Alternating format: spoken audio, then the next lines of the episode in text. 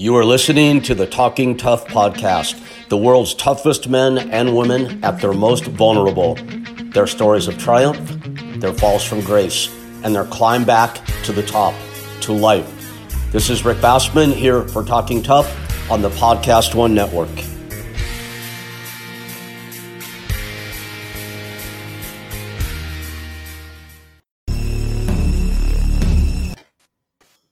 Hello and welcome to Hannibal TV. I am JP John Paz from the Two Man Power Trip of Wrestling. And of course, Mr. Devin Nicholson, aka Hannibal, is with us. And the reason we're here, the star of this show, the one and only man that found John Cena, he found the Ultimate Warrior, he found Sting. He is Mr. Rick Bassman. What's going on, Rick? What's going on, Hannibal? Guys, how you doing? We're doing great. The uh, you forgot to terrible, mention that Rick the is terrible top heel. is back. Rick is I'm also good, the man. top heel on the Hannibal TV. Yes. You know, Very hated. am I really now? What what I a think you're what the most hated. uh, you're my most hated that is- guest of the past month. Wow, wow. I I mean, is that a good thing or a bad thing? I don't know. Um, it is what it is, right? I guess we got a lot of Ultimate that- Warrior that- and Paul Orndorff fans. That's what it is. So I actually got more hate over the Warrior War than the Cornette War. That's pretty shocking, man. People are on your side overall for the Cornette thing. I think on this channel. We don't yeah, have but not on Cornette Warrior. fans. That's all right. That's No, interesting. a, well, you have you a lot of Warrior fans. Yeah, yeah, it's all good, man. You know, I got a um I got a email and then a phone call last week from a very very sharp guy who's a pretty accredited producer and they're doing a special uh, on A&E fully budgeted on the Ultimate Warrior and the guy gave me the big pitch about being part of it because they're going to do the first truly balanced look at the person Jim Hellwig and then uh, you know the person the warrior became because that was his legal name. And you know i really liked this guy. He had his ducks in a row. It sounded like the show that really should be done. And i passed on it man even though i was offered a fee to participate. I passed on it because for the same reason i wanted to do this tonight i just kind of had enough about um you know this business this world. We're we're we're so um I don't know, inclined, but so encouraged to talk shit about people. And uh, I, I haven't liked doing that for a long time now. I'll do it on occasion if there's like a show for it or a reason or it might be fun. But I think I'm just kind of over it all in all. So thanks for doing it. Thanks for agreeing to do this, you guys, when we're actually going to talk nicely about people. What a what a nice change for this world and for this industry in particular. And you also have some secret projects you're working on that you can't talk about that you might be uh, getting some financial uh, large success on too. So that's probably another reason you passed. Oh, another reason what, Devin? I'm sorry. My, like, uh, didn't you uh, you tell me that there's some some big stuff you're cooking up behind the scenes in some other things Mhm. that uh, that you're pretty busy with? So that's probably another reason why you passed. Oh yeah, yeah. It, it, it's. I mean, I am doing. We got some really cool things in the work that I'm really proud of personally. Yeah, it, it's awesome. Um, and it's not like it's even that special to be top secret. It just has to be kept quiet for certain reasons. It's not that interesting. Um, but no, you know, I passed, and I appreciate you saying that and putting me over in that regard. But really, truly, I passed because when he brought it up to me on the phone, as much as I appreciated his support, I just had this feeling inside of me where like it's kind of like mommy would tell you, if you have nothing nice to say, don't say it, right? I'm like, I just didn't this feeling, I just didn't want to do it, man. So there you go. That's the main reason. Very good. Well, John, what is uh, Rick going to talk about today? The the good people in wrestling and MMA. You can elaborate on this topic, John. Yeah, so Rick basically said to me he wanted to do something more positive. He wants to talk about the good people in wrestling and MMA and not focus on the negative like we kind of did with Paul Orndorff, and we did a little bit with the Ultimate Warrior as well. So I guess obviously Warrior is not going to make this list of the, of the top good guys in wrestling and MMA. But Rick, kind of just start us off. Where do you kind of think eh, you want to head, and and who do you want to talk about first, as far as being a good guy in pro wrestling or a good guy in MMA? Yeah, you know, I think it's going to be a little random. I, I don't have a format in mind for this, but I think it'll it'll take shape as it goes. Um, you know, one guy I can mention right away one of my and, and I I actually had to think long and hard about because we talked about 15 guys. I don't know if we'll even get through the whole list or not, but I had to think long and hard about who would be in that top 15. One of the guys, when, when I you know I wrote my book years ago, Little Big Man, still not out. One of these years I'll get it out.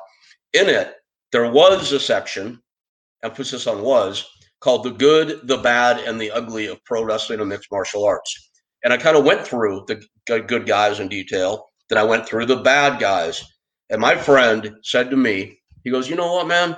He goes, You don't need to do this. He goes, You've had enough of a good life and enough good stories out there that you just don't need to go there on, uh, you know, on certain people, nothing else for business reasons. And uh, I said, Yeah, but it makes the book interesting. And I was sure I'd won that argument. And then years later, probably two, three years ago now, I took that part out of the book.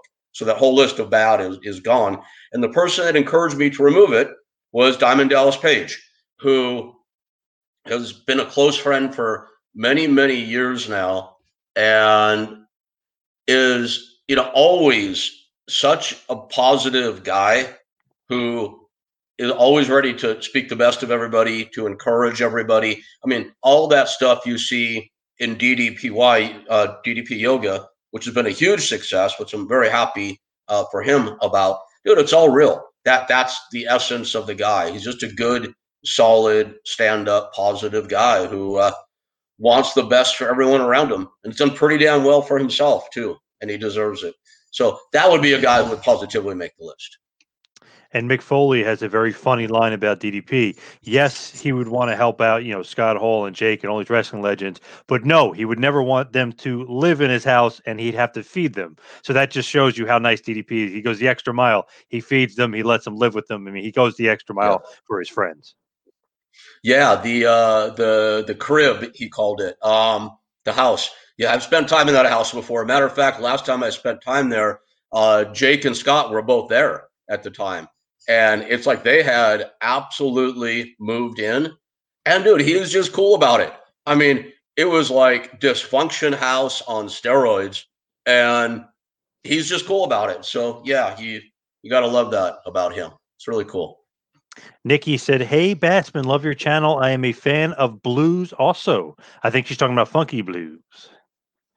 Oh, that's right. Little thing we do here on Maui each uh each week, uh live blues something for us uh, old burnout hippies to do every Saturday night. It's awesome. See, look, Hannibal, Nikki likes my show. She doesn't hate me. There's one. there we get one more in the show.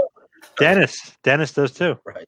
They're from your channel though. They watch on your channel, which is youtube.com slash Rick Bassman, which we can remind people uh, oh, yeah. to check out now. I know uh, I haven't checked his subscribers for a while, but it's definitely on the upswing. And this video is also streaming live on his channel, and there's some custom content on there that people should check out. Dennis Thank you, man. Appreciate that. Yeah, the band was trying to come great. up with some interesting. I miss live music. Dennis loves you too. That's fantastic. I don't know what band he's. Ta- oh, the band on the live funky blues deal. That's really cool, man. Yeah, thank you, Dennis. I'll let them know you said so. They'll uh, they'll appreciate that. And um, Okay, when you talk about okay, John Pagliacci, I hope I pronounced that right. Um, when you talk about good guys in wrestling, I think you have to mention Ricky Steamboat. Nice guy and well spoken.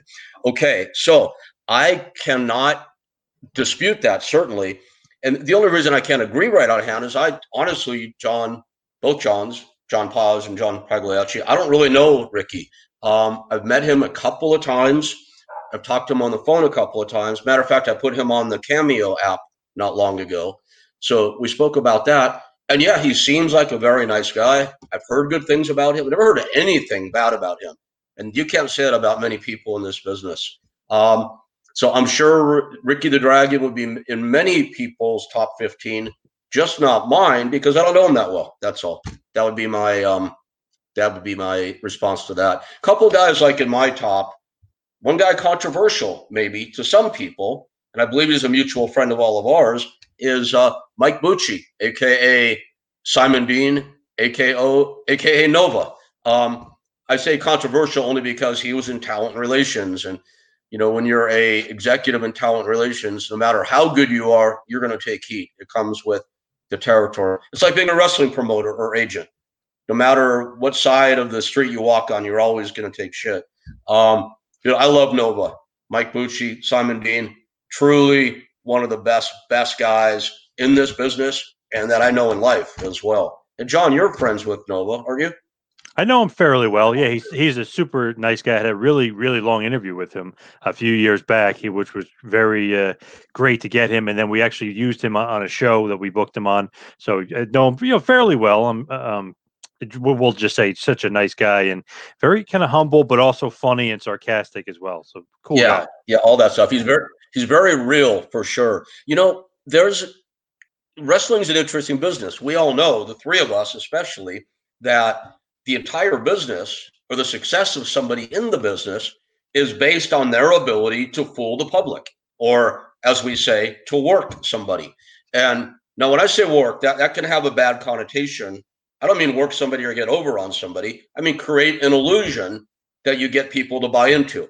That's how you succeed as a pro wrestler right so so many guys when they're in public when they're doing media that they have those working shoes on and uh, you know, I've been doing this long enough now that I think I can see the difference when somebody somebody is working, being nice, and someone is genuine. And the list I put together here for tonight are people that are friends of mine that I know to be genuine and know to be real, and not not able only to turn it on for media or for whatever the case may be. So I, I wanted to to draw that distinction. Number one is going to be Tank Abbott, right? You know what? Tank is, believe it or not, in my top 15 guys. Um, were you being sarcastic about that or not? Uh, just for the fans out there, might be surprised at that. I, w- I would also consider him a nice guy and not not a worker. From the point that, as we all know, all three of us, some wrestlers are constantly trying to work you. Uh, he seems like a, a nice guy for sure, even though he's outspoken. Dude, Tank Tank is the anti-worker, man. that, guy doesn't work anybody about anything. I'll, I'll, tell you a quick story about Tank. Um, yeah, I may have told you this before or not. I'm not sure, but it's one of my favorite of many Tank Abbott stories. It's after I had booked him to fight Yoshida at Pride, and Tank is, and I think I've said this before, the only guy that did not let me collect commissions, then deduct or did collect the money, deduct my commission, and pay him. He always wanted the money to go right to him, and that was fine. I mean, he was always good about paying me my um. And I, you just put up good guy number one. I don't have rankings or order, by the no, way. but I'm just going to uh, put the number to each one because you said 15. Cool, that's great. Um, so Tank comes back from Japan, calls me. He goes, "Hey, they said they'll wire me the uh, the money in a few days. I'll let you know when it's in. I'll get you your commission." I said, "Great." The very next day, I get a call from him going, Hey, you won't believe this. It showed up already. Let's meet up so I can get you your money. I mean, that's pretty upstanding, right? So I said, Great. I'll drive, you know, I'll drive to see you. He's in Huntington Beach. I'm in San Clemente. You know, it's an hour round trip. I was doing very well financially in those days, but it was like 11 grand cash. So that was worth the trip in my mind. So he goes, No, man, don't worry about it. We're going to the wild animal park. We're going right by you. I'll drop it off to you. I'm like, this is even better. He's calling me days before I expected it, telling me the money is in, and he's going to hand deliver it to me. Doesn't get much better than that. So a couple hours goes by and no tank. Um, another thing about Tank, he's always on time. Man, if he tells you he's going to be somewhere at 4 p.m., he's there at 4 on the nose, if not a little bit early. So a couple hours goes by, no Tank. I call him, and he is just freaking hammered, which is not a surprise for Tank most of my tank stories, if not all of them, involve alcohol. So he answers the phone. He's hammered. I'm like, Dave. He's, oh man, we got in the car. We started drinking. We got drunk. We drove right past you, man. I'm sorry. And I'm like, oh, shoot. He goes, well, you can come join us at the wild animal park if you want. Now that's like an hour in the other direction for me. I'm like, Dave, I go, dude, what if I drive all the way there and you're too drunk to answer the phone? Don't worry, we'll get it. So I get in my car, I drive, I call him. One of his cronies answers the phone, drunker than Tank. He's like, Yeah, meet me out front. Walk up out front. The guy, Eddie Reese, is holding a ticket for me. I go in, Tank and all his guys, his bike, big biker buddies, they're in one of the pavilions and they have these big giant cups with rubber animal heads on top of it. They're drinking out of them. And Tank's like, Rick, hey man, you want your money? I'm like, yeah. He goes, great. He goes, drink this first. He puts his cup down. I swear it's this big. It's like a giant 7-Eleven size cup. And it's it's his trademark vodka and cranberry, but there's like that much cranberry. It's basically straight vodka. I go, so I drink that to get the money. He's like, yep. So I drank it. Took a while. He takes the top off, examines it. He goes, great. You drank it. I said, cool, man. He goes, here's your money. Reaches the pocket, hands me 11 grand cash. I'm like, thanks, Dave. That's awesome. How am I supposed to drive home now? He's like, that's why I bought you the ticket to get in. So I ended up hanging around Tank and cronies all day, tripping around the wild animal park. But that's a pretty typical Tank story. You know, he's out there, but super, super good dude. Sean Wood said, How was Tank professionally? Professionally, Tank was the height of professional. He did what he said he was going to do and never anything less than that. Absolutely 100% a man of his word. No doubt about it. Is it common for him to like hang out at wild animal parks without kids or anything and just Yeah. Yeah, he's like a giant he's like a giant kid in that regard. He likes to go do fun things. I don't know about you. I love going to amusement parks. Probably my favorite um, vacation as an adult was go. I think I, Johnny, you and I talked about this once. Was going to Disney World with my mm-hmm. wife at the time. So I, I understand why he's into that sort of thing. Sure. Absolutely. As far as Tank, I think the you know the general consensus would be like he's nuts, he's crazy. You know he'll yep. knock you, he'll knock you out, like stuff like that. But no, he's actually to his friends. I guess he's he's cool and, and he's very collected, and you know he's not going to beat you up or anything like that. No, no, he'll beat up he'll beat up other people not anymore, but that was his mode for a long time. I didn't really appreciate that part of him, but uh, is what was what it was, you know. You know, speaking of fights though in bars, he would uh, would cause his own fights with people in bars. He did admit that to me. Abs- absolutely. Um, you know, another guy that people would say is crazy that loved to get into bar fights, who was also on my list, is Sean O'Haire, and you know, unfortunately, three of the people that I wrote down for my list are are no longer with us, and Sean was one of them. He um he uh, married um, a girl named Joy Elizabeth Brown, and that was the sister of Heather Brown, who was Tom Howard's wife. And Tom is, you know, if I had to rank guy number one on my list, it probably would be Tom. He's my he's my best friend in the pro wrestling business and one of my best friends in life. Period.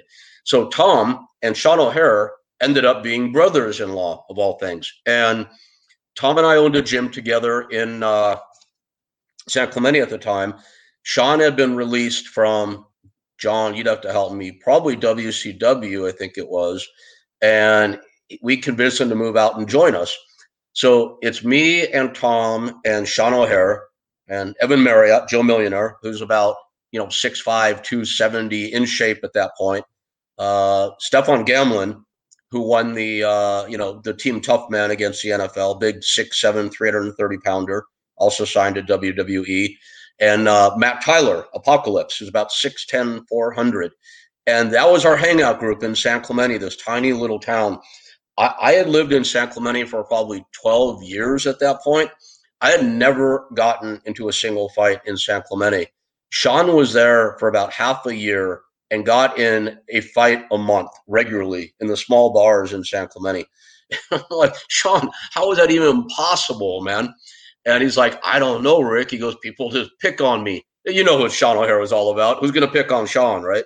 Um, but he was a little twisted for sure. But man, truly some of the greatest qualities in a person I, I ever met in this industry or any other and uh, he he's a guy that you know, for me at least, will will absolutely always uh, be missed. I'll get back to O'Haire in a second, but Sean has a question. Says, wonder if Rick had any dealings with Vader, R.I.P. Vader. Yeah, Sean, I, I barely knew Vader Leon. Um, I've met him a couple of times when I was living in Colorado many, many years ago. I was living in Denver. Leon lived in Boulder. He was promoting a show at uh, Colorado University where the Buffaloes play, and he booked me to be on his show, which I thought was pretty nice. And I worked um, a match where I managed uh, Doctor Death. I'm sorry, screwed that up. I got to manage Vader against Doctor Death on the show, and they kind of ribbed me a little bit because uh, Steve, Doctor Death, kept coming after me, and Vader was supposed to get me out of trouble, but he would just kind of hang back, and uh, it was pretty terrifying experience. I learned later it was a rib. It was small show, spot show, not TV, so we were all goofing around. And uh, he was fun to work with that one time. He was always pleasant when I saw him, but I can't say that we were, you know, friends by definition of the word. And as far as Sean O'Haire, uh, I was talking, obviously, uh, your good friend, uh, Joe Millionaire of Marriott. He was saying that he had a lot of backstage problems with wrestling because, you know, mentally, maybe he was kind of helter skelter and he was kind of all over the place. Did you see that a lot? Like when he was actually wrestling backstage, did he get in a lot of fights and have a lot of problems? Never at UPW or Valor Fighting, which were my wrestling brand and my MMA brand, that he participated in both. And he was always a ton of fun to be around and really really nice to everybody. So never had any. I heard the same stories, John. I'm not disputing what you're saying at all, um, but never had any trouble with him in our, our environment. I think that Sean had so much pressure on him because right from the very beginning, people thought he was going to be, you know, a major, major superstar, and I think the pressure got the better of him. You know, when he was at K1 fighting the top guys in the world when he was at WWE wrestling the top guys in the world. I think when he was at UPW and Valor in my companies, he just got to relax and be himself and have fun. So he was truly one of the nicest, funnest guys to be around at that point in time. One of those guys, he had so much potential. You know, you saw star power written all over him, and it just didn't work out for him for whatever reason. Maybe yeah. he got into some backstage arguments or whatever, but he seemed like he was one of those five tool players. He had all the tools, just didn't kind of uh, you know amount to what he should have. It's not his fault though, and I've come across this in my interviews. It's actually the whole Piper and Hogan thing. Yep. Hogan had his dispute and left during that angle, and then Piper quit. Or no, Piper was fired over some remarks he made on HBO sports yep. show, and at the time yep. Sean was being pushed with Piper, so that was pretty much the end of his big push. Yeah, which was a shame. I, it was it was a pretty big thrill for me when they paired those two guys up because you know I think John, you know this, Devin, you might. The another guy that absolutely be on the top of my top list would be Roddy Piper, and you know after um after Tom Howard, and you know I, I don't want to rank people like I said, but after probably after Tom and before a couple others on the list, Roddy was my closest friend in the business for by far for many, many years. Um, I came up as a big fan of his. I was absolutely a rowdy Roddy Piper mark. I love to show this on our shows. You know that it's the only action figure I have ever owned in my entire life. I still have it. Um, I, I almost named my new dog after him, and I even got Roddy's daughter's permission or blessing to do that. Um, but uh, man, Roddy, there was there was nobody there was nobody like him, man. Um, we know we all know the public persona, uh, and that was you know that was him just turned up. I mean, he was a really complex guy, really interesting. Would quite literally give you the shirt off his back, and and I know the definition of the word literally; it's misused always. He would do that. You needed a shirt, he'd give you a shirt. Um, man, I just can't say enough uh, good stuff about about Roddy Piper, and like uh, like Sean O'Haire, man, he is uh, he is badly missed. That's for sure. In Roddy's case, by millions, of course. It's an amazing, amazing guy. And the thing with Piper, which is crazy, is if you meet him as a fan, like I did, you figure like, okay, he's one of the biggest stars of all time. He's probably going to rush you through the line, or he's going to be quick. No, it's the mm-hmm. exact opposite. He spent like five minutes at least with every person. Yeah. So I mean, there and the line was long as hell. He didn't care how long he had to stay there. I'm sure he was supposed to be there two hours. He was probably there for four, but he was so nice to everybody and joking around and and yeah. he put my brother in a sleeper hold. I was hoping he was going to cinch it in, you know. But uh, really, really nice guy. Right. Such a cool guy. Sean And what you're des- what, what you're describing was not the exception to the rule. He was like that day in and day out. Every single appearance, every event he ever went to. I was, you know, he and I were with each other enough times that I saw it over and over and over again. And you know, you could say that he he was that way out of a sense of duty because he's a professional. So maybe that's part of it. But I can say the lion's share of it is he truly wanted everybody around him to be happy and feel like they had a good experience when they met him. That's just who the guy was. Sean Wood said, I love the Lord Alfred Hayes Roddy Piper story. LMAO classic. All right, JP, you'd have to help us out or help me out on that one because I don't know it. I'm not even sure what he's referring to, unless he's talking about how uh, Lord Alfred Hayes had a big, uh, you know, big Johnson, if you will. I'm not sure if he's referring to that, Oh, that yeah, it's a sexual harassment type uh, story regarding Alfred sexually harassing allegedly Roddy when he was younger. But we won't get into that because we have 15 to go through. And Yes. we're only at number yes. three. So who's going to No, be? we've done like we've done like five or six so far. actually, no, we- we're at four. Nope, four. we got. Hold on, I I got six. I got DDP. I Yep. got Nova. I got No, Tank. Okay, I'll add them. Yep. Yep. I got Tank. I got O'Haire. I got Tom Howard, and I got Piper. So technically, we got six. You know, JP, you got to think Hannibal, as smart as he is, and as on top of as he is counting his 200,000 plus followers and keeping a really specific tab of the growth every day, Yep. would know the difference between four and six. But uh, what do I know? Well, you didn't It's go into right. those guys in that much detail, and maybe I don't really like Nova. To be honest with you, he never gave me any tryouts. I was almost signed through Dreamer, and then Ty Bailey got me signed. Nova was always a dick to me, so maybe I just blocked Hmm. You guys were saying he was nice, but I had a different. Uh, Rick was not a wrestler, and, and John only dealt with him as an interviewer. As an interviewer, when I interviewed him, he was cool with me uh, from that perspective. But as Rick says, anyone in a position of power for talent, you're going to have heat for various reasons. With And some people. reason. Yep. Okay, fair enough. Fair enough. And and that's not surprising to hear. We have we all have different experiences with different people, you know, for for sure. No no doubt about it. Like a, a guy that's on my list that a lot of people go, he's well, they say one thing or another, is, is Paul London. Um, ha- have you guys had much experience with Paul? I Yes. have. I've interviewed him before. He is nuts, but in a good way. Okay, fair enough, right? Um, yeah, and you hear that about him all the time. He's nuts. Paul, he's truly one of my favorite human beings on this planet. Um, not just in the in the pro wrestling business. He's just a good dude. And you know, it started for us back at the height of UPW, and that's when we were signing one guy after another out out of the crew. That's when you know I had my eye out my eye out for big guys. You know, I've always been called like a big guy, Mark. But that's what the industry was looking for at that time. And Paul was at Shawn Michaels School in Florida, or sorry, Texas, and the school closed down. So, like uh, like Brian Kendrick had not long before, Paul relocated himself on his dime to California to come to UPW. And man, I, I feel really bad about this still to this day. I completely 100% ignored that guy.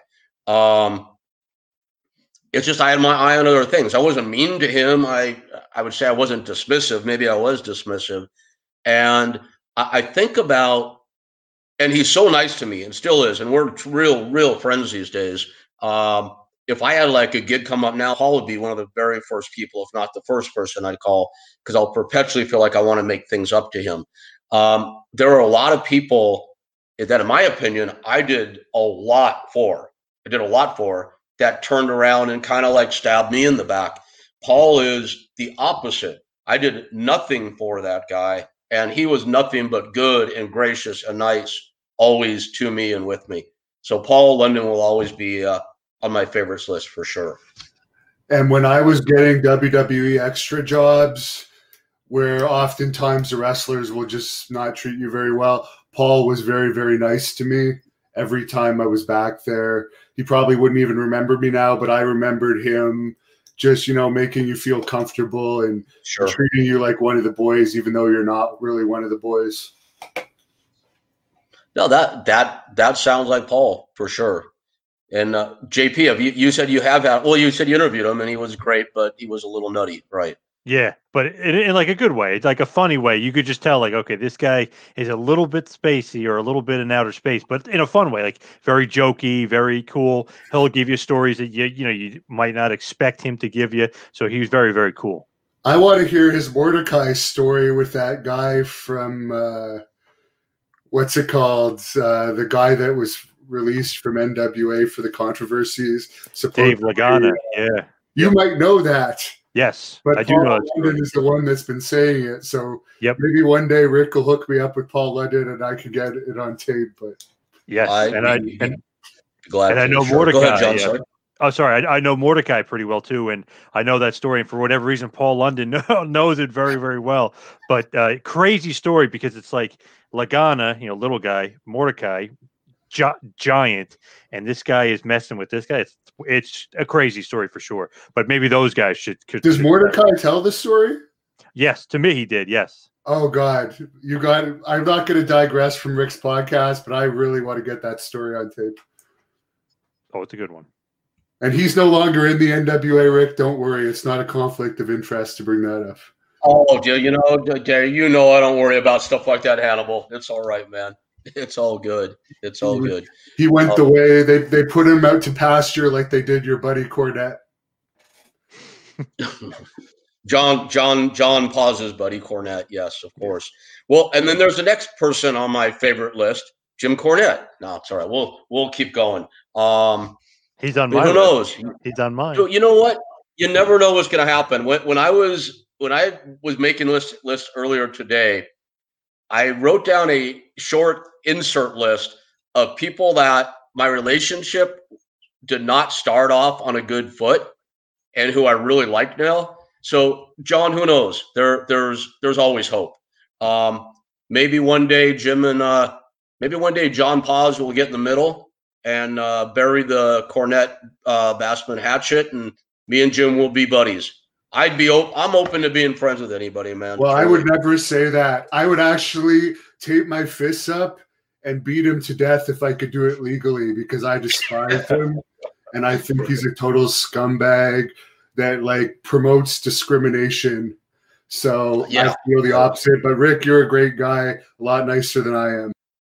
fair, fair, fair enough. A lot of your listeners won't believe that, but thank you. Appreciate that. Um, hey, here's a very, this is not to get in discussing any of these guys, but here's a very quick insert list of guys who my relationship was not good with that have absolutely turned around, and I'm glad it's turned around. RVD is one. Um, Brian Kendrick, Spanky, another. Uh, Kevin Quinn, if you know him, he was the head instructor at UPW for a while. Really glad that our relationship turned around. Um, Brian Knobbs, we're not good at one point. He and I are definitely buddies now, and that's awesome. And By then, the way, uh, Brian Knobbs just gained like 60 or 70 pounds in recent months. I saw a Oh, picture of God. him lately. he doesn't have the room for that extra weight either. Wow, I'm sorry to hear that. I'm going to call him and shame him into dieting. There you go. Um, and then, you know, also a guy, Devin, you mentioned, you said he had put me over recently was Charlie Haas. And Charlie and I had a very weird start only because I had never met him. And he and his brother Russ, and you know, Russ passed away, of course, they were under development. They were part of Kevin Kelly's territory when I had my UPW territory. And we met backstage at one at a arena event. And I finally, you know, they were being weird to me, the uh, the Haas brothers. So I go up to them and I'm like, "Hey guys," I go, "Is everything cool?" They're like, um, "Why?" They go, "Why have you been burying us?" And I'm like, "What?" I mean, I don't even really know who they were. I didn't know who they were, but I certainly had nothing to say about them to anybody. Oh yeah, Kevin Kelly has been telling us you've been burying us. I said, interesting. I go, I'm gonna. You guys don't know me from Adam, but I'm gonna look you guys in the eye right now, and tell you I've never said anything about you to anybody, positive or negative. And that turned everything on a dime and been super cool with Charlie ever since. So it's it's and now Devin tells me he was putting me over in an interview. So that's great. Yeah, uh, that interview is actually up. I posted it today, and I will post the clip of him talking about Rick on Rick's YouTube.com slash Rick Bassman channel sometime in the coming days. He's been through, I guess he broke the news on my podcast that he's divorced. That only, I guess, went public when I put that out, according to. I, I knew that they, I knew Charlie and Jackie were separated. I knew that. I did not know they were finalized or divorced still. Looks totally different now, but great guy. And uh, yeah. I personally, there's some people you wouldn't want to fight. He looks like he'll he'll fight you with every last breath um, he has if you uh, mess with him. and he's a real deal. Also, he's also he's also a shooter, shooter, right? Yep. Yeah. Yep. Yeah. Not. I'm right there with you, Hannibal. Not a guy I would want to tangle with either. That's for sure. And by the way, Kevin Kelly, he is a little bit of a ribber. I can guess he might have been ribbing those guys. Oh, thoughts on Sullivan? Is that is that Kevin Sullivan? Do you expect? It must be if it's on this channel with all the Kevin yeah. Sullivan footage we put on. All right. So John Paz will tell you that for months now, I think I've been saying, if you think of it, tell Kevin I said hello. So I haven't talked to Kevin in probably 20 years, I would say. It's been that long. But back when I worked for the Walt Disney Company in the early 90s, it was in Orlando, Kevin and Nancy the uh, became the you know Chris Benoit's wife, of course, um, lived uh, close by in Daytona Beach. And I don't recall how we connected, but Kevin and Nancy would come out fairly frequently. And they once brought Ashley Flair with them, of all things, when she was a little girl or somewhat young girl. And Kevin and Nancy and I would go out to dinner. And we did that fairly frequently. And we just developed a really nice, friendly relationship. Um, I can't say that we're friends. I don't mean the opposite. We're certainly, you know, not unfriendly. We just haven't talked in a long, long time. But I've got nothing but positive stuff to uh, say about the Taskmaster. That's for sure. Now, who else is on this list? Who's number eight? Like Quinn and Kendrick, RVD, and Haas and Knobbs, not on the technical nice guy list. So who's on the your yeah, list? that was a, well, okay. Butterbean, Butterbean, absolutely one of my favorite human beings on this earth, has been for so many years now. Man, Bean and I have been together to Japan, to England, to Romania, to Guyana, and God knows where, South America, uh, to Canada, um, to so many different places, and and a few times to Alabama, Jasper, Alabama, where he lives. I've been to his home. Um, friends with his wife Libby. Got to eat a few times at Butterbeans Barbecue. I don't think it's open any longer because of uh, COVID. Um, Butterbean was at my house. I have a photo of Butterbean with my dog, uh, Ramon and Marley. And uh, we go back a long way. Uh, we're very close personal friends. Uh, Eric Esch, the real name Butterbean, is absolute salt of the earth. So there's another one. He seems like another. With him on this channel that Rick hooked me up with. So thanks for that, Rick. Oh, you had that's right. You had been on, didn't you? How'd that go? Uh, the fans liked it. He's not much of a elaborate storyteller, but I think it was the longest interview anyone's done with him, about an hour and a half. Uh, there's nothing really more than an hour anywhere I could find. So, fans, I suggest you guys check that out. He's also on your uh, your Be Good uh, video that's on your channel, youtube.com slash Rick Bassman. Yep, that's right. It was Butterbean and Sting and uh, and Lou Ferrigno and a bunch of others. And that brings me to someone else that is on my list of uh, the top 15. That was part of Be Good as well. And that was um, Bas Rutten. Nice. One of the funniest, most charismatic, most intelligent, and nicest people you could ever meet as far as being a true friend. I mean, what what can you say about Bas? Wow. Um, we're uh, we talked every week on the phone now. Me and Bas and uh, Malibu, Darren McBee, and a couple other people. It's a really nice group, and it's just about you know talking and being friends and being supportive and being open and you know discussing the world and solving our challenges and um, you know he and I have uh, we are fast friends at the yep Bas Rutten is a gentleman absolutely um, when he's not knocking you out in a street fight in Amsterdam Holland. No that's way way in his past. He's not like that anymore. And when he was like that he was a great guy. He's always so much fun.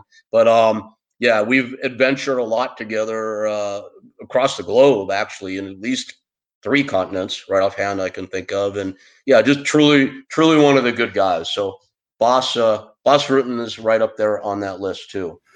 And you also hooked me up with an interview with Bas for another That's shameless right. plug, and that was probably my favorite interview so far this year, just because I have so much respect for him and he was so friendly and accommodating and he was on time. I love it how the big stars actually are on time and keep their word. Where when you see some of these lower guys that never quite make it, maybe this all has to do with why they didn't quite get their push, and it's not some of these other excuses. No, I was gonna say, man, to be to be a star of any real stature, that that's part of it, man. You have you got to be on your game, and I, I absolutely 100% support what you just said there. If they are successful as a personality, a celebrity, they're usually pretty dialed. That uh, part of the territory.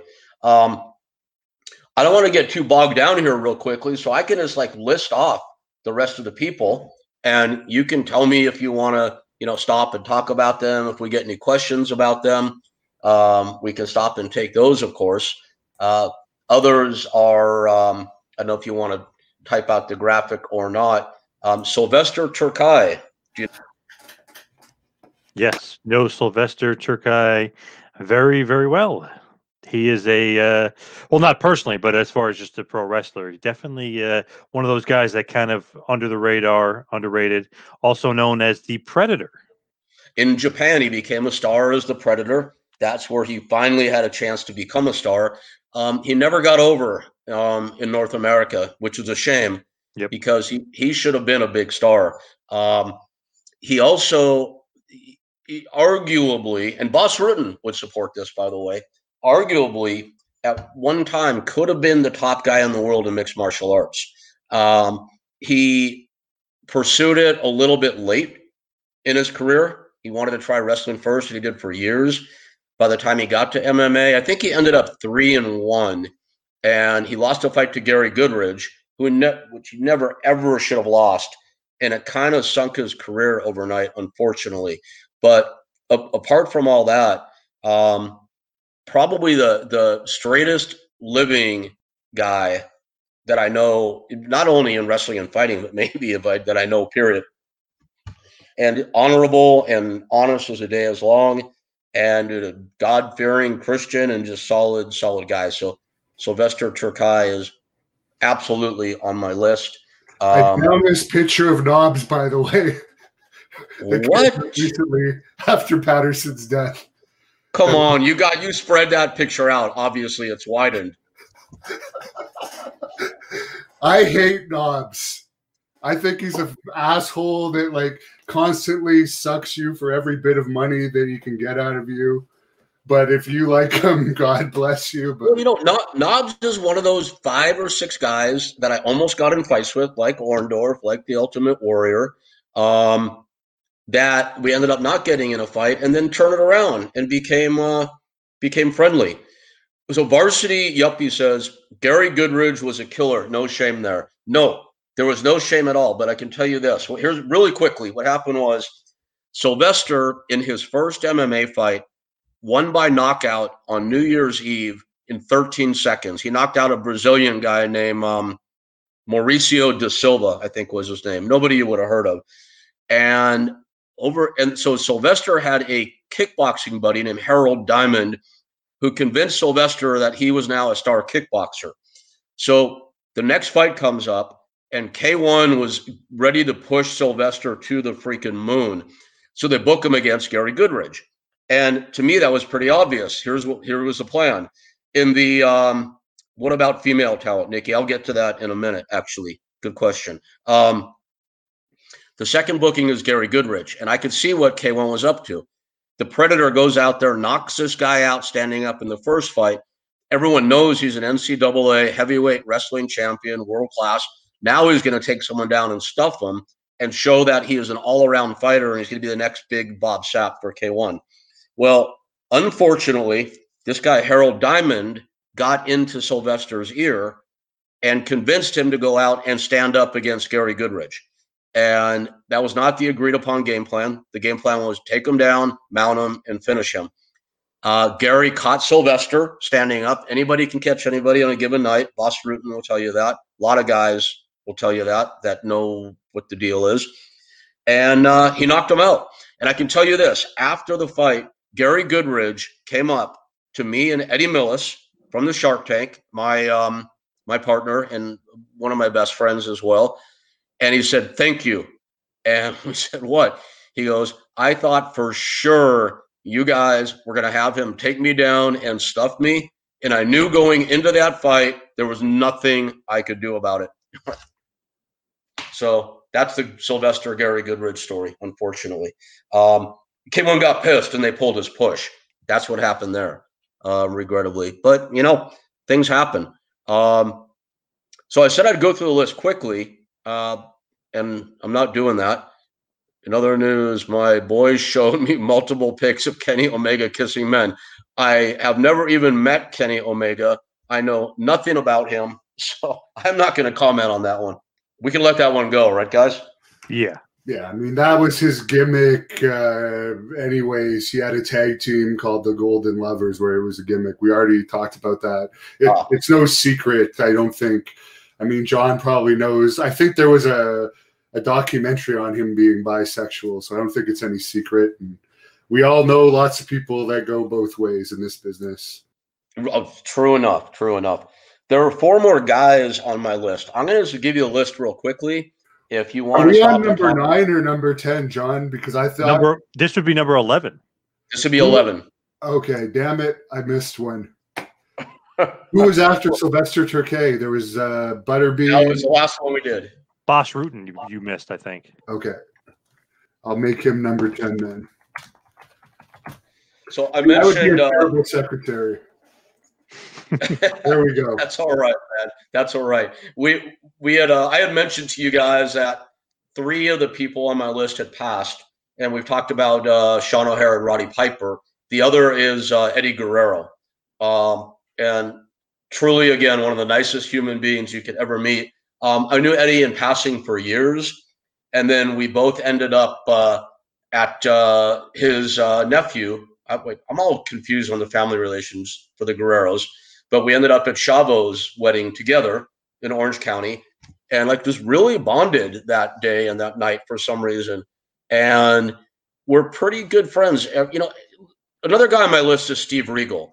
And like like Eddie, I, I can't say that Steve and Eddie were like close personal friends like everybody else on this list was, but there's something about those two guys that always stand out in my mind about just being really, really nice, genuine human beings who battled so many demons, so much personal shit, and always like kept, you know, we're we're always graceful about the entire thing, which was really cool. So I think a lot about Eddie and, and Steve Regal, kind of in that, you know, same light together. Steve, we know, is, you know, recovered years ago and is on really solid ground and footing, which I'm so glad to hear about and doing great in his career, better than ever. And uh, so, two guys that remind me a lot of each other for similar reasons, yet really couldn't be more different at the same time. Uh, Eddie Guerrero and Steve Regal would be on my list as well. I like the story Steve Regal tells in his book that he was like flying somewhere and randomly woke up in an Alaska jail cell with no recollection of how he got there and he wasn't heading to Alaska. I'm not surprised, man. That shit happens, especially in this wild, wild world of our business, huh? Um, here's how we do it on time, Hannibal. We look like we're doing good. Yeah, we're at number 11 and you got, we haven't even gone an hour yet. 48 minutes. Well, I think we just did 12 and 13, but I can't count that high anymore. So who knows? You're at We'll both be 13 there We're right at now. 12. Regal was 12. right. Um, Regal was 12, right, John? Yep. Perfect. Okay, so uh, here's one. I want to see if you guys, you know, there there are some people that probably should be on this list that I didn't put on there because you probably just wouldn't know who they are. Um, so I wanted to keep it a little more in the mainstream. But here's one that might walk that tightrope. Do you guys know who Tony Jones is? Yes. Yes, there's a there's an interview with him I did on this channel from Beyond the Mat. Oh, okay, great. So I, I mean, I well, I know John Paz. We know him. John knows everybody, of course, because he's. A, I'm not saying you don't, Devin. We just know what a mind for the business John has. It's crazy. terrible, terrible. What happened to his daughter? Absolutely heartbreaking. What happened to Tony's Oh daughter? my God. His daughter and his mom both within a few years. And we talked a lot during both those periods. I remember I remember it well. And uh, you know, Tony and I, w- one thing we like to say is we've always been there for each other. Um, Tony came in back when UPW was hot, and I started that feud, or we started that feud, I should say, against APW. And Tony came in along with uh, Mike Modest, Donovan Morgan, Bison Smith, Vinny Massaro, and Roland Alexander, and a, and a few Tommy Drake, I think, and a few others. And you know, Tony and I, and Mike Modest to a degree as well. Uh, we were all married at the time. But we used to like triple date all the time. I don't know how that happened. We went to Mexico together. We went to Vegas together, and we just became really, really close friends. And I don't talk with Tony often these days, once every three months, once every six months. But man, whenever we connect, it's like, you know, nothing, nothing has changed. The guy will always consider one of the true good guys and gentlemen in the business. Absolutely. So I had to have Tony on that list tonight. And one of the co-stars of Beyond the Mat, like you mentioned, with uh, Mike Modest, they were uh, played a big part in that movie. Yeah, yeah. That was an interesting movie, Beyond the Mat. That was kind of the precursor to the show I did the following year for Discovery. It was not uh, Not Yeah, just- Jim Cornette forgot about that because apparently you broke kayfabe, but he was in Beyond the Mat, which broke kayfabe before you even put your thing out. But yeah, Anyway. well, I just had to throw that out there for facts that he likes to uh, put out his own history. Yes, a lot of people practice revisionist history. What are you going to say? There's, um, you know, I'm not going to go there. I'm going to stop because we're talking only positively tonight. So let, let's move on. Um, I, I want to give you guys, since we're good on time, like that one list I gave you really by the way. quickly about relationships that I'm heartbroken that I'm not on your list. Well, I, I, not I gotta tell you, I gotta tell you this. I have these other little insert lists where I just want to read the names off real quickly, kind of like the one where I told you about relationships that turn from negative to positive.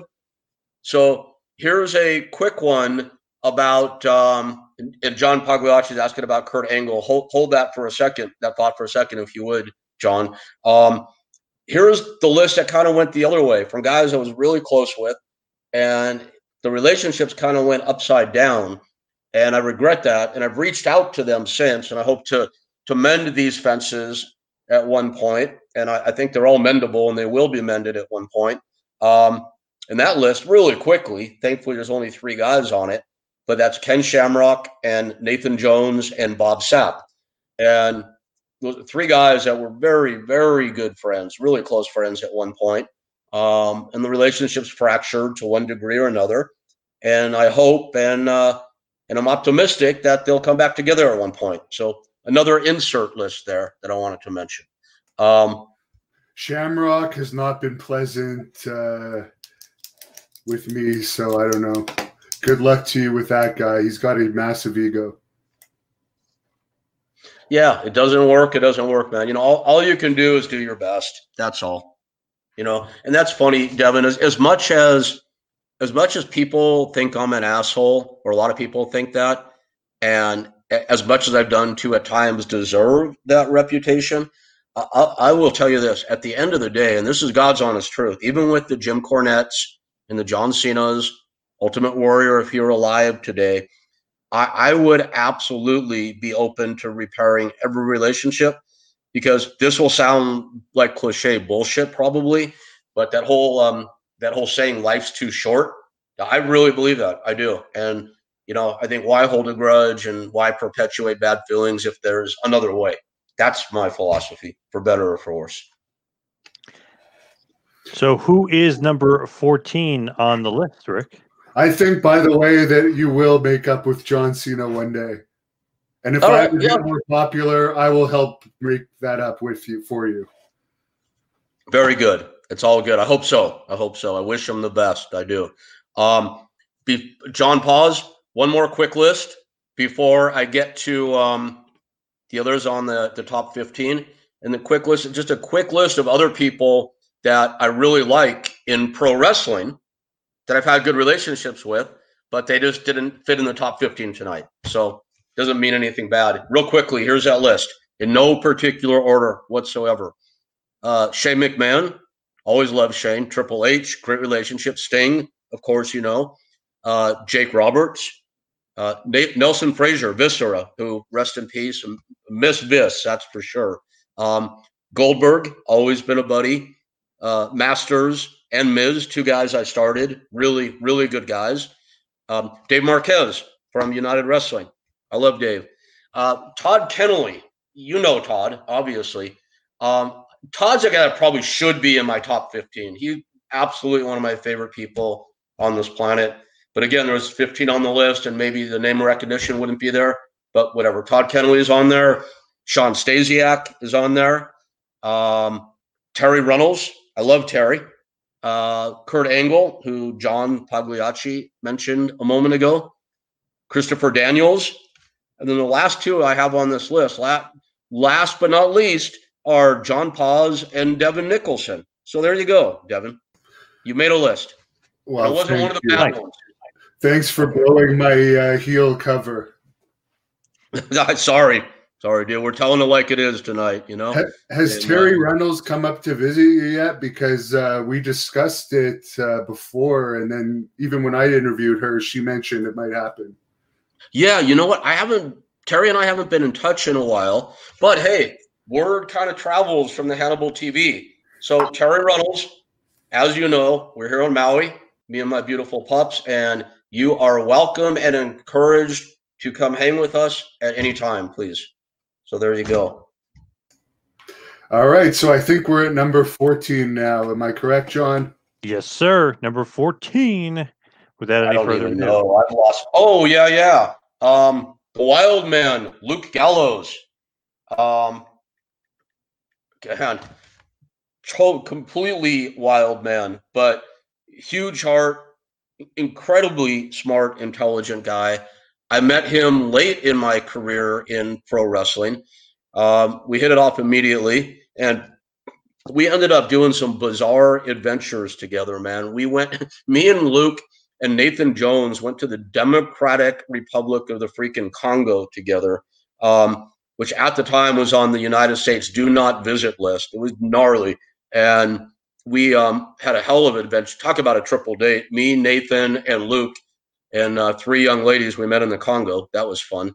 Um, we uh, had a great um, adventure together in Guyana. We did a couple of shows out there with Goldberg and Viss and Paul London and a bunch of other guys. Tom Howard, other guys that I mentioned tonight.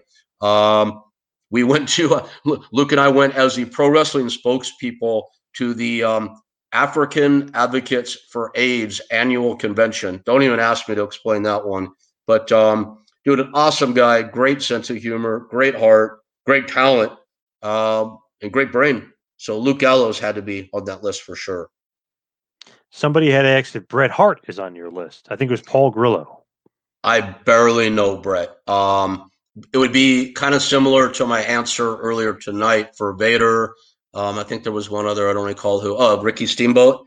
That I've met Bret only on a handful of occasions. It's always been pleasant. He seems like a nice enough guy to me, but there's no real relationship there. So I can't say much more than that. Vader was a nice, nice guy to me, though. I will say that when I interviewed him, I had a lot of fun with him. But I could see how if you were doing business with him, he could be difficult on a regular basis. But when I met him, I think he knew he was about to pass away, and he was just lonely at that time and happy to have a visitor. Sure. Yep, I ha- I had one good altercation with Vader, one bad one, and then he made it up to me, and he did a great interview for me. So it was like, you know, you take the good, take the bad, and then he made up for it. So I'll I'll say he definite good guy. Awesome interview Yep. too. Uh, Just Josh says, "What do you think of Sting's AEW move?"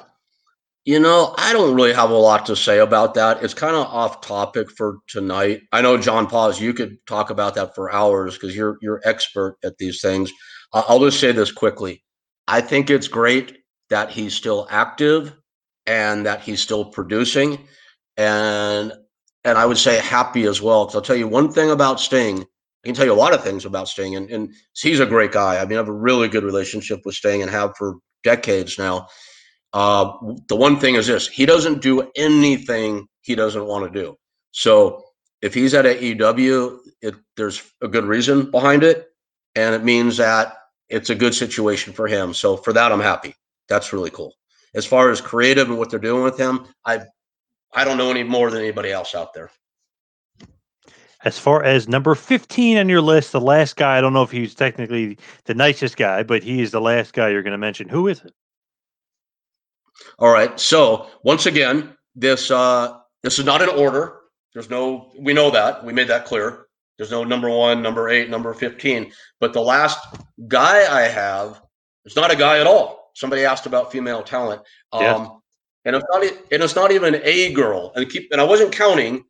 It just turned out that I realized this when I made the list. There ended up being 16, and I just couldn't cut anybody out of it. So my last two are my two favorite Melissas, Thunder Rosa, and if she happens to see this, this will probably be a big surprise to her, cheerleader Melissa. And the reason that probably be a surprise, like Thunder Rosa and I, we, I mentioned, I've said hit it off so many times tonight that it's probably becoming old, but we met at a tiny little show in Central California. Uh, Billy Blade was running it, and hit it off immediately and have been dear friends ever since. And I love I love Melissa Cervantes Thunder Rosa. She's just an amazing, amazing person. And I'm so glad for her success these days. She's deserves everything she's getting because that girl has worked for it. Oh my God. Um, and you know, she's she's tough about how she conducts business, but there's no attitude about it at all. She's she's great. Um, cheerleader Melissa, the reason she would probably be surprised to hear that, and I'm almost a little surprised putting her on my list, is that she was in UPW, however, God, it was a long time ago, 20 years ago now, and she was really young at 19, 20. She was very quiet. My impression of her was nice girl, emerging talent. You know, maybe she'll do something in the business, maybe she won't. Uh, her father was a promoter, Doug Anderson. I really liked him, and you know, I she, I kind of regarded her the way I regarded Paul London. Yeah, hey, glad glad she's here, whatever. And we stay, you know, we cross paths every now and then, um, but nothing of real note. And we reconnected not long ago, and very very pleasant and positive. And she had told me that back at that time in UPW that she had felt like, and it was was not an attitude at all. She explained it to me why she had been overlooked and not been treated right. And I listened to her, and I had to agree she was right. And here she was, all these years later, like Paul London, um, no animosity, no negativity, just positive. And I'm like, wow, I really, really like this person. And we've spoken a few times since, and each time I speak with her, I, I like her better. She's just great people. So the last two, again, not in order, happen to both be Melissa's in this business, Thunder Rosa and Cheerleader Melissa. And I'm putting up her uh, GoFundMe link because Rick, I don't know if you're aware of this, but she just lost uh, her leg. Oh, that's Melissa Oh, Coates. shoot, I, I got That's the a wrong third one. Melissa. I got That's the a wrong third one. Melissa you're talking about. the wrong one. You All right, well, almost, here- you almost gave me a mild heart attack because I'm now picturing Cheerleader Melissa or Thunder Rosa without a leg. I should have All right. laughed at this, but no, I had it confused with Melissa Coates. Cheerleader Melissa, of course. Yes, Melissa Yes. Coates was also with uh, UPW, by the way. So that's interesting that you. And I know Melissa of Coates. help Melissa Coates out. Here we go. Um, guys, Melissa Coates is good people. Um, if you can help her on GoFundMe, please do that. That would be really cool. Yeah, cheerleader Melissa is not married to Sabu. No, that's oh. Melissa Coates. Yes. Yes. All right. I, yeah. We have all our Melissa. Melissa single. No, she's married. Oh, is she? Yeah, she's married to a really nice guy who was uh, Jason Diedrich, and I, I think Jason was a promoter at one point. I know he's in the business one way or another, but yeah, definitely married and living in Vegas together. Yes. I think this space background is uh, screwing around with my head. maybe, maybe it maybe it is. Um, let me give you a, a, couple other quick insert lists, if you don't mind, real quickly.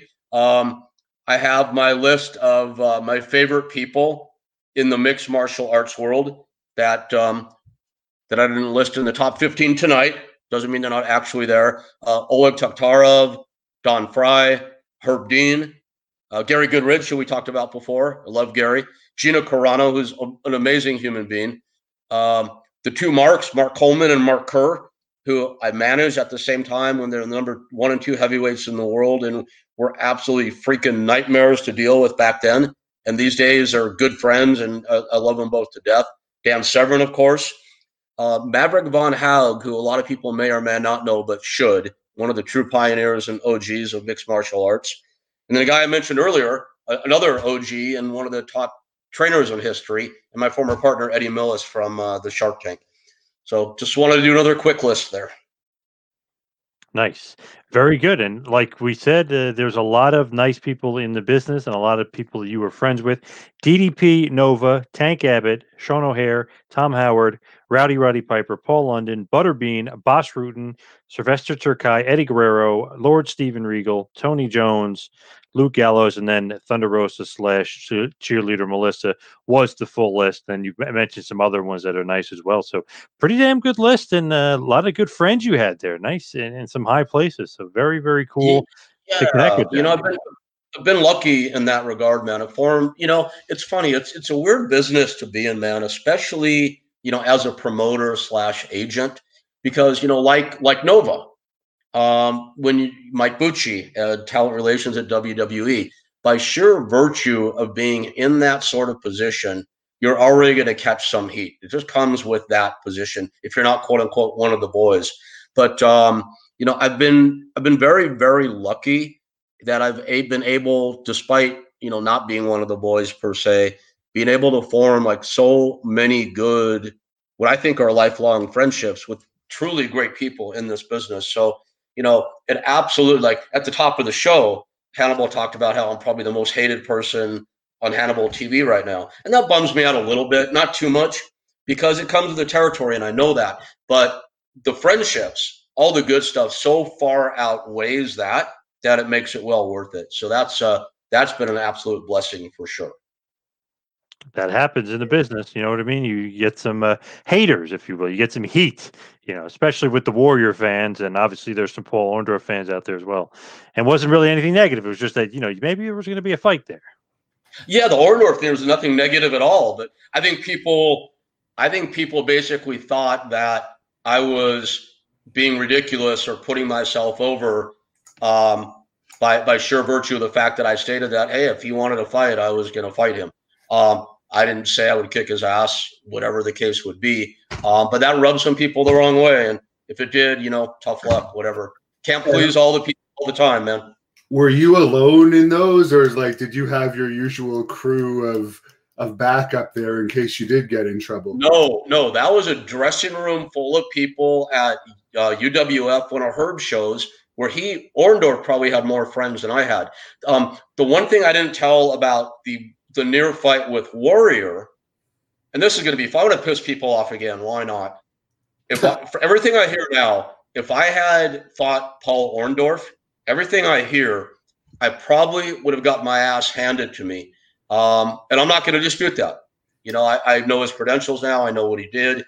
I probably would have got my ass kicked. But let's get people to hate me more. If I had fought Warrior, I think I would have beat Warrior. I'm going to go on the record and say that right now. And Whoa. people, Whoa. people, here's the thing. It's not the first time I've said it, and that's an important distinction to draw. And here's why. I, I read some of the comments on Hannibal. They said, "Well, it's easy to talk about the dead. He can't defend himself." And and you're right. You gotta what do you say about when someone's passed, right? But I was telling a story that I've told many times when he was alive as well. So he certainly had the opportunity to answer that. If it had been on his radar, probably was beneath his radar. I can understand why. He's a big star. Um, but when the near confrontation with Warrior happened at Gold's Gym in Venice, I did have my backup crew with me at that point, at that particular day. And a lot of people heard the exchange. And I do remember thinking, I'll be really honest about it. I hope I don't sound like too much of a pussy. I remember thinking, well, if we fight, there's a chance I beat him. That's going to make him look horrible and make me look good. There's a chance he's going to get the better of me and I'm going to be in trouble. But I do have all my boys here to back me up if that happens. So I for, neglected to mention that during that first interview. Yeah, and I imagined that myself just from being Facebook friends with you and seeing pictures of that. But also, people forget that you knew him when he was a nobody. So you oh, had yeah. a different relationship. They forget that you had a, a long time relationship and you helped make him a star. Yeah, we, we like lived in the same we, we lived in the same house together. Yeah. I mean during his first training. Absolutely. Yeah and all friends, like a lot of them, especially aggressive ones that take steroids, will have those type of blowups in their yeah. lives. I've seen it a million times. Yeah, so and, and I'll say this again. You know, if, people want to get into how ridiculous I sound right now, I, I, I will say this: Warrior was, I think, legit six five. He was huge back, especially back in those days. I'm five four, so he's a foot and an inch taller than me I think he was probably 285. My normal weight was 135, so he's got me about 150 pounds. Um, you know, I'm pretty strong for my size. My bet, you see my photos from back then. My best bench at that time was 315, which is pretty heavy for a guy that size. Um, and I, I have that on record because I used to do bench press contests of all sorts of things. Um, but Warrior was probably pushing up 500. Um, I mean, there's no way I was anywhere near as strong as him.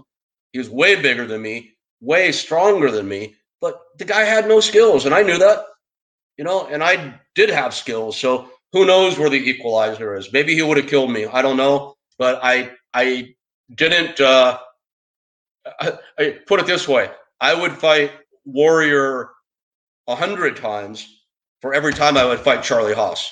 There you go.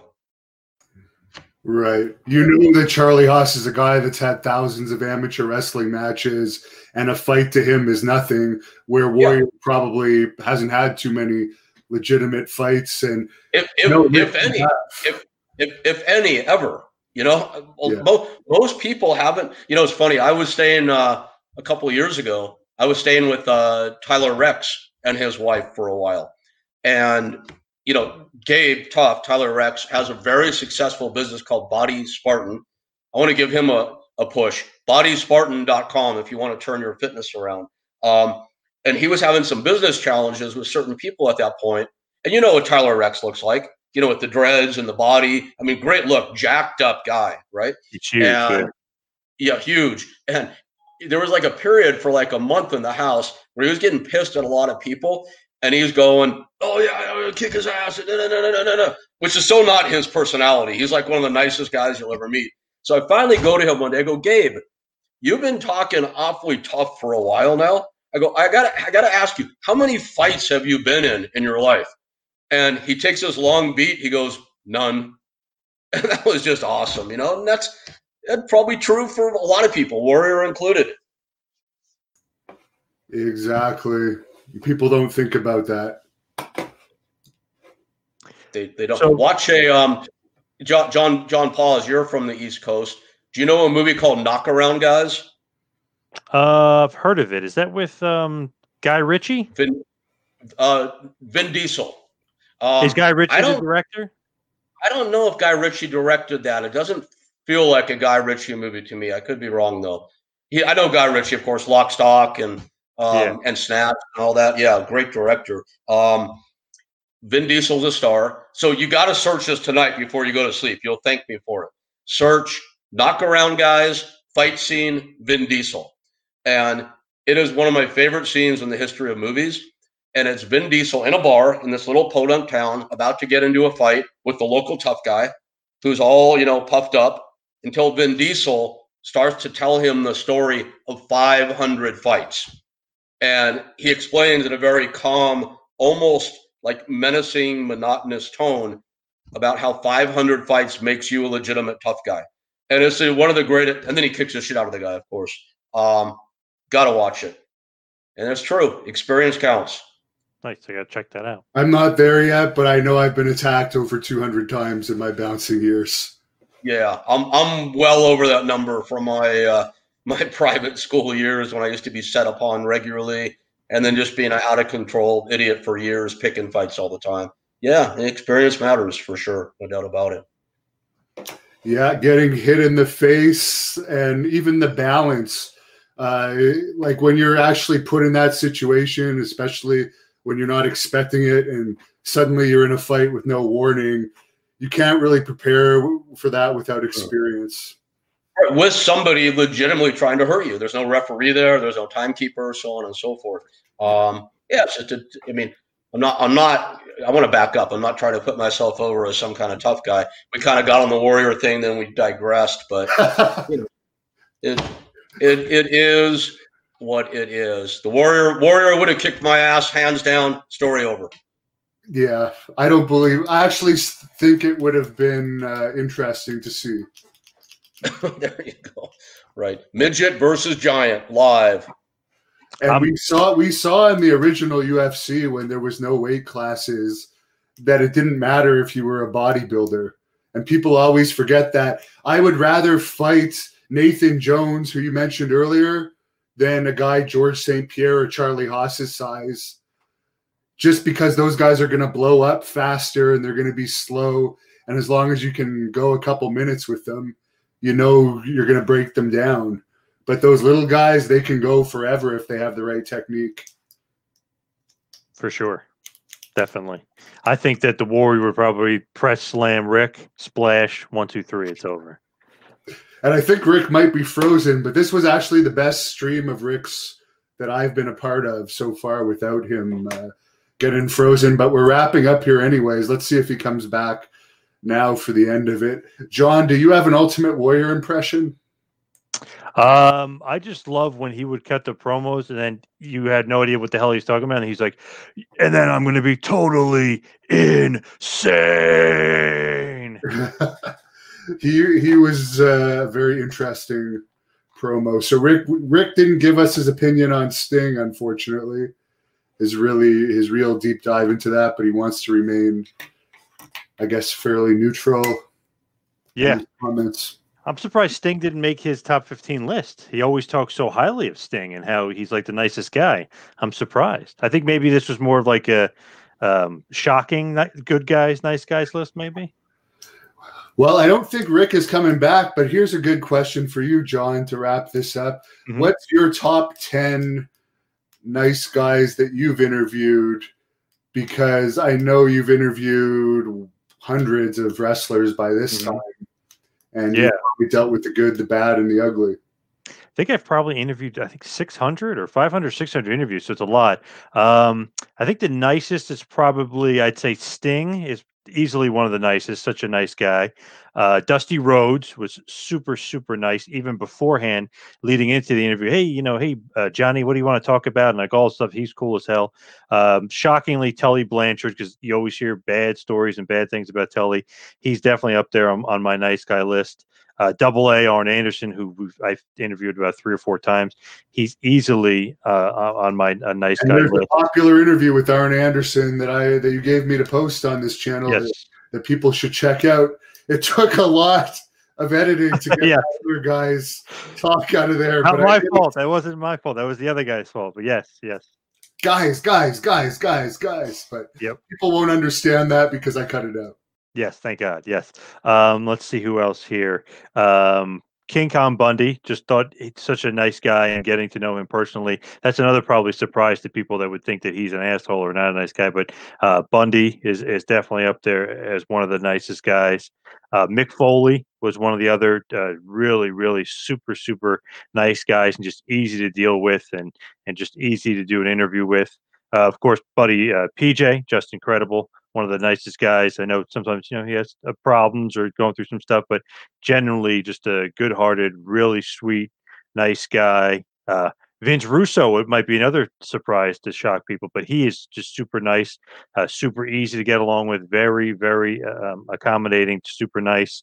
Uh, Jim Ross, good old JR, had him on, I think, five times. He's just super easy, super nice too. I know people might think he's ornery or might come off uh, a little bit um, harsh or something, but super, super nice. And for finally number 10, I know this is going to piss you off, but I got to throw Cornette in there. I've interviewed him five times. He's like easily with me. I know how he is with other people, but he's been so easy, accommodating, friendly to me. Off air, he's been great. Uh, he gave me a collectible that is probably worth five or six hundred dollars. He just gave it to me for free. Uh, so I've had just nothing but great um, times with uh, Jimmy Cornette. I know other people may have not, but for my personal experience, he's been one of the nicest guys I've dealt with for sure. Well, I am going to edit that out of my version of this. No, but, but uh, I'll only say the nicest guy I ever interviewed is the only guy that actually bought me dinner after an interview, and that is Hillbilly Jim. Wow. Okay. Nice. Yeah, out of the what? I don't. I'm not at your levels, but I've done at least 200 interviews, and uh, from the wrestlers, he just seemed genuine and nice and friendly and not talk to you on the same level and actually bought you dinner. So like you That's can't awesome. get much better than yeah. that. Most wow, of them will say. "Let's go out for dinner," and, and then you you to buy it, and then order lots of drinks and so forth. But yeah, great old country boy. So people can follow me on Instagram and Twitter at the Hannibal TV or at Devin Hannibal. We're also on Facebook at the Hannibal TV where we're posting lots of videos now right on Facebook, including this one. And John pause. you can wrap this show up with your plugs and you can close it up. Hannibal, the death dealer, is leaving for the night to go outside and run in the snow and train like the ultimate warrior would. Love it. Thank you, everybody. You can follow me on Twitter and Instagram at Two Man Power Trip, and uh, just really appreciate Hannibal giving us this platform to me and Rick, whose connection obviously is lost. He's out there all the way in Hawaii, so that technically is not the best of connections out there. So thank you, everybody, uh, for listening. This has been the Good Guys for me, uh, John Paz, and for Rick Bassman. Signing off. Have a good day, everybody. Let me tell you something you already know.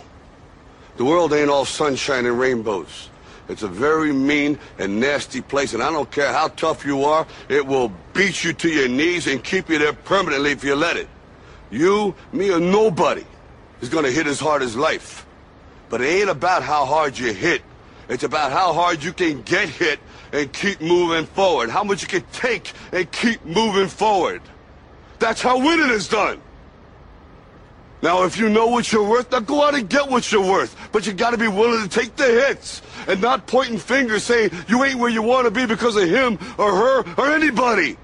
Cowards do that and that ain't you. You're better than that.